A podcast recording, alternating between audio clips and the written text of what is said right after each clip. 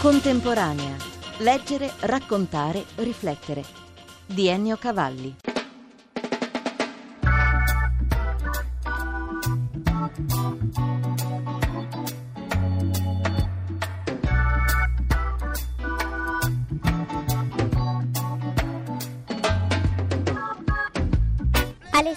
Alessandro, sveglia, sono le sette e mezza. Sette e mezza, un lupo che mi urla sette e mezza. Ah, ecco, sto nel letto e mamma e papà che apre le imposte. Buongiorno Alessandro, amore, svegliati, su. E poi? E poi oggi è sabato e devi partire per la campagna con i nonni. La campagna, è vero, due giorni con i nonni e senza mamma e papà. È l'incipit della scrittrice Valeria Parrella che è stato poi sviluppato da alunni di scuola. Nella scuola Giulia Falletti di Barolo di Torino, che classe è la vostra? Quinta B. Cosa è successo? Avete avuto questo inizio e poi toccava a voi, assieme ad altre scuole d'Italia, continuare il racconto. Com'è andata questa avventura? È stato bello soprattutto perché ci siamo sentiti come dei veri scrittori, anche altri anni abbiamo partecipato a questa staffetta e ci siamo divertiti. Anche per te è andata così? Sì, perché abbiamo collaborato tutti insieme e ci siamo attaccati agli altri capitoli. Allora, l'inizio è un dialogo tra mamma e figlio, comincia la giornata, comincia anche la storia. Come l'avete sviluppata? Sentiamo qualcun altro della quinta B della Falletti di Barolo. Federica, prima abbiamo riletto i capitoli cercando di fare il punto della situazione per sapere da dove cominciare, poi abbiamo provato a fare dei lavori di gruppo divisi in tanti gruppi e quando ogni gruppo aveva elaborato delle idee le abbiamo unite cercando di formare un solo capitolo e magari si poteva anche aggiungere degli altri personaggi per rendere la storia più ampia. Ecco, avete letto i capitoli perché prima di voi altri alunni di altre scuole hanno elaborato il loro capitolo. Vi è toccato il quarto, vero? Sì. Cos'era successo nel frattempo in questi tre capitoli? Nel tempo era successo allora Alessandro va dai nonni e praticamente incontra l'uomo dal mantello bianco e l'uomo dal mantello nero che sono l'antagonista e il personaggio buono. Praticamente l'uomo dal mantello bianco e il fratello dell'uomo dal mantello nero. C'è la strega che li ha trasformati, diciamo, l'uomo dal mantello nero in un uomo cattivo che prima amava la natura. E praticamente lui nei capitoli precedenti, allontanandosi un po' dai nonni, cerca di risolvere questa questione con l'aiuto delle persone che incontra nella foresta. Arrivati a questo punto toccava a voi. Come è andata avanti la storia? Sempre da un lavoro collettivo, no? Di confronto, di discussione. Noi abbiamo introdotto un folletto che ha aiutato i personaggi protagonisti a cercare un- l'ultimo frammento di uno specchio rotto e la strega che si è pentita e sta cercando di aiutarli. Alessandro e i suoi amici, insieme al folletto, vanno in un paese che è popolato da folletti. Alessandro trova per terra tantissimi fiori bianchi. Chiede ai folletti che cos'erano e i folletti dicono che erano i fiori biancolini. Questi fiori, se tu le raccoglievi, ti aiutavano nel momento del bisogno. Fiori magici. Non vogliamo sapere come va a finire, ma voi in questa scuola avete anche composto una canzone. Che si intitola Volare in alto verso il nord. La vogliamo sentire. Ci sono quattro chitarristi, sentiamo i loro nomi prima. Francesco, Giancarlo, Matteo, Marco. Allora, andiamo.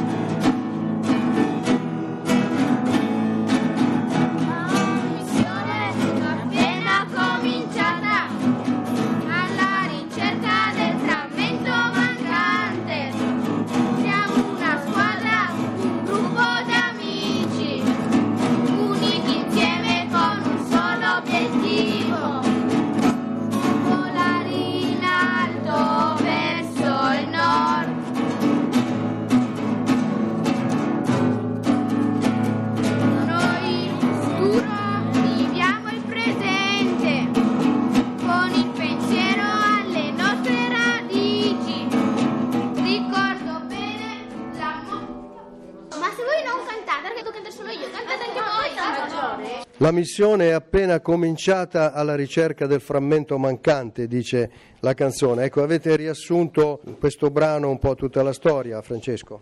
Abbiamo riassunto quello che abbiamo scritto noi e le altre scuole, tutta la storia di Alessandro e la combriccola. Il gran finale dell'iniziativa si è svolto a Pinerolo e questa canzone è diventata lo spot della staffetta di scrittura creativa. L'abbiamo usato come spot nel nostro libro. Spot per il libro appunto perché alla fine ogni elaborazione ha avuto una sua pubblicazione. Susanna, cosa hai imparato da questa esperienza? Beh, che collaborando insieme con tutti i compagni si può ottenere un grande risultato. Messo insieme alla fantasia e alla collaborazione si ottiene appunto questo risultato molto ricco di avventure. Partire da pagine di uno scrittore vero e poi entrarci dentro con la propria penna, che sensazione dà? È Tu una- sei? Io sono Chiara, è una sensazione bellissima perché ci avvia verso il mondo dei grandi e della scrittura. In questa quinta B c'è Dunia che viene dal Marocco. Questa esperienza ti ha avvicinato ancora di più all'italiano, alla nostra lingua? Sì. Mi ha aiutato a lavorare in gruppo, a capire un pochino di più l'italiano. Che parli benissimo. Grazie. Nicoletta Costa è uno degli autori che ha partecipato alla staffetta. Nicoletta Costa significa Giulio Coniglio, il personaggio versatile, molto caro ai più piccoli, le cui storie lei scrive e illustra. Che esperienza è stata questa? Dare l'avvio a un manipolo di bambini e vedere poi alla fine il risultato. Mi sembra l'idea, mi sembra veramente bellissima, soprattutto perché ho visto che con questa idea della staffetta si è cercato, forse con i bambini più grandi, non eh, con i piccolini, eh, di far incontrare fisicamente ragazzi di varie parti d'Italia. Io ho assistito a questo gruppo di ragazzi del sud che incontrava i ragazzi di Aosta e devo dire che è stato molto divertente. La storia si intitola Giulio Coniglio e il mare. Lei ha dato un incipit che aveva nel cassetto, l'ha inventato apposta. Che storia si ritrova adesso?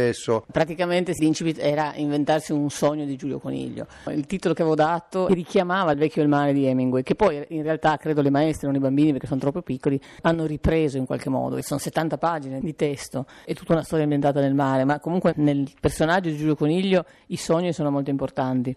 Il mio incipit era molto aperto, trattandosi di bambini di 6-7 anni, era veramente un incipit aperto a qualsiasi tipo di storia. Sentiamolo. Giulio Coniglio e la Lumaca Laura stanno leggendo insieme un libro bellissimo, si intitola Il vecchio coniglio e il mare. Giulio Coniglio ha tanta paura del mare, però questo libro gli piace molto. Anche la Lumaca Laura è entusiasta. Ora però la testa di Giulio Coniglio comincia a ciondolare, le palpebre diventano pesanti e gli occhi vorrebbero chiudersi, ha tanto sonno. Non dormire, ti prego, grida la Lumaca Laura, ancora bella vispa, ma non c'è proprio niente da fare. Ormai Giulio Coniglio si è addormentato e comincia a sognare. Il suo stile, i suoi personaggi, le sue caratteristiche sia di scrittura che di disegno hanno influenzato i ragazzi oppure come in molti casi è capitato in questa staffetta a rapirli è l'intreccio, il fantasy, le letture forse a cui sono più abituati. Hanno dato spazio alla fantasia, per cui hanno inventato granchi, pesci volanti. I bambini hanno molta fantasia. Trattandosi di vari gruppi che hanno fatto la staffetta, alla fine risulta che l'intreccio è complesso. Comunque il mio stile è molto semplice, molto immediato, sia il mio modo di disegnare che il modo di raccontare, che in realtà si rivolge forse addirittura ai bambini di 4-5 anni e non quelli della scuola primaria.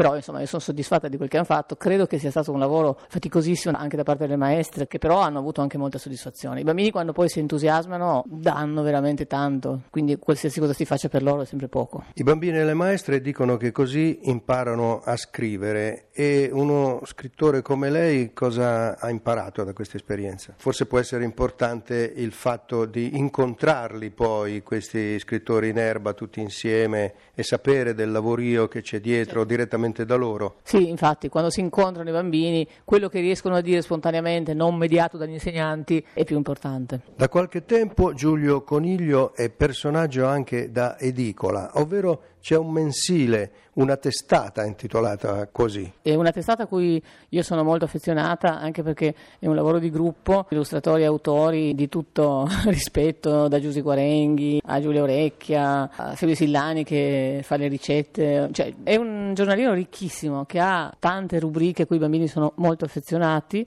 ci mettiamo veramente tutta l'anima nel farla, è impaginata bene, la carta è riciclata. Confermo, nel frattempo la sto sfogliando, sto sfogliando il numero di maggio. Siamo alla pagina dei fila indovinelli illustrati da Giulia Orecchia e scritti da Ugo Vicic. Adesso ci sarà una rubrica di geografia in cui ogni mese ci sarà un luogo che i bambini potranno anche visitare con una leggenda il primo sarà sul lago di Carezza, nelle Dolomiti. Diciamo che è una rivista che si rivolge ai bambini di 3-4 anni, 5. La usano di solito come passaggio dalla scuola materna alla scuola primaria e però ci sono anche bambini di 6-7 anni molto affezionati a Giulio Coniglio. Franco Cosimo Panini, l'editore della rivista, così come anche dei libri. Sì, sono nati prima i libri e poi siccome l'editore pubblica anche la rivista Pimpa, si è pensato di fare anche la rivista di Giulio Coniglio. La staffetta di scrittura creativa promossa dalla Biennale delle Arti e delle Scienze del Mediterraneo è diretta da Andrea Iovino, un'esperienza che dura da dieci anni. Con quali finalità e risultati, Iovino? Una cosa che io dico sempre per cercare di dare il senso e la misura del nostro lavoro è questo. Noi riteniamo che in questi anni nel mezzogiorno si tenda troppo a fare marciapiedi. Noi proviamo a fare gli uomini che è una cosa un poco più complessa e ci mettiamo accanto alle scuole in pari dignità per cercare di ottimizzare quell'offerta formativa che è il riferimento in questo momento per far crescere uomini, donne e il paese nel suo insieme. Infatti Pinerolo, Torino, ma anche tante scuole del sud, perfino delle isole. Pinerolo in buona sostanza è uno degli elementi nel nord del paese che sono riferimento per tante scuole del mezzogiorno nell'intesa di creare un'interazione tra scuole italiane. Noi siamo certi che il confronto, l'interazione, l'incontro, gli scambi, i gemellaggi possano essere una grande occasione per migliorare la condizione delle nostre scuole. Soddisfazioni e scoperte inaspettate. Anno dopo anno i ragazzi si appassionano sempre di più alla scrittura, ma ancora maggiormente alla lettura. Una formula che in buona sostanza si mette nelle condizioni i ragazzi di cimentarsi con la penna e con il foglio bianco, ma ricordiamo ai nostri ascoltatori che per cimentarsi con la penna e il foglio bianco in questo esercizio loro necessariamente sono costretti a leggere quello che hanno scritto prima altri ragazzi e sono stimolati a leggere quello che avviene dopo, diciamo così, la fine del loro lavoro. Quanti ragazzi sono coinvolti nell'iniziativa nell'arco di un anno? Oltre 10.000 ragazzi sono coinvolti, oltre 600 scuole partecipano alla staffetta ed è rappresentato tutto il paese. In ogni regione vi sono decine e decine di scuole che intendono, diciamo così, dare alla staffetta il ruolo di volano e questo sta avvenendo oramai da Aosta a Canicattì. E gli scrittori come reagiscono? Hanno sempre un incipit pronto nel cassetto da offrirvi? Gli scrittori mi andrebbe di dirti che sono l'anello debole, invece no, e questo è solo uno scherzo, sono l'anello forte di questa storia. Mettere a confronto un bambino di 10 anni con un'entità che non solo si cimenta con la scrittura, ma della scrittura ha fatto la propria ragione di vita, è il viatico migliore per far attraversare quelle nozioni, quegli esercizi, quei sacrifici, perché la scrittura è anche sacrifici necessari per poter dare un senso alla propria comunicazione. E comunque cosa dicono gli scrittori alla fine dell'esperienza? Perché sono poi coinvolti nelle manifestazioni, incontrano i ragazzi che hanno sviluppato la loro prima idea. Qualche esempio, qualche risposta da parte loro? Gerardo Colombo, che si occupa di legalità nel nostro paese. L'ex magistrato di Mane Pulite che scrive sulla legalità per i ragazzi. Certo, ha attraversato e attraversa la staffetta,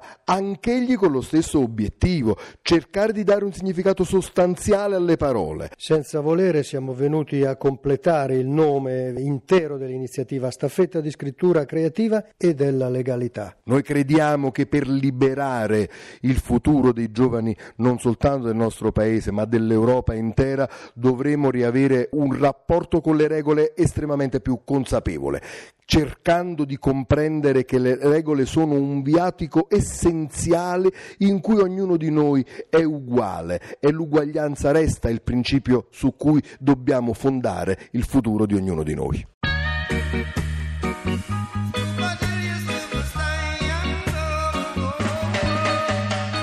Grazie dell'ascolto da Ennio Cavalli.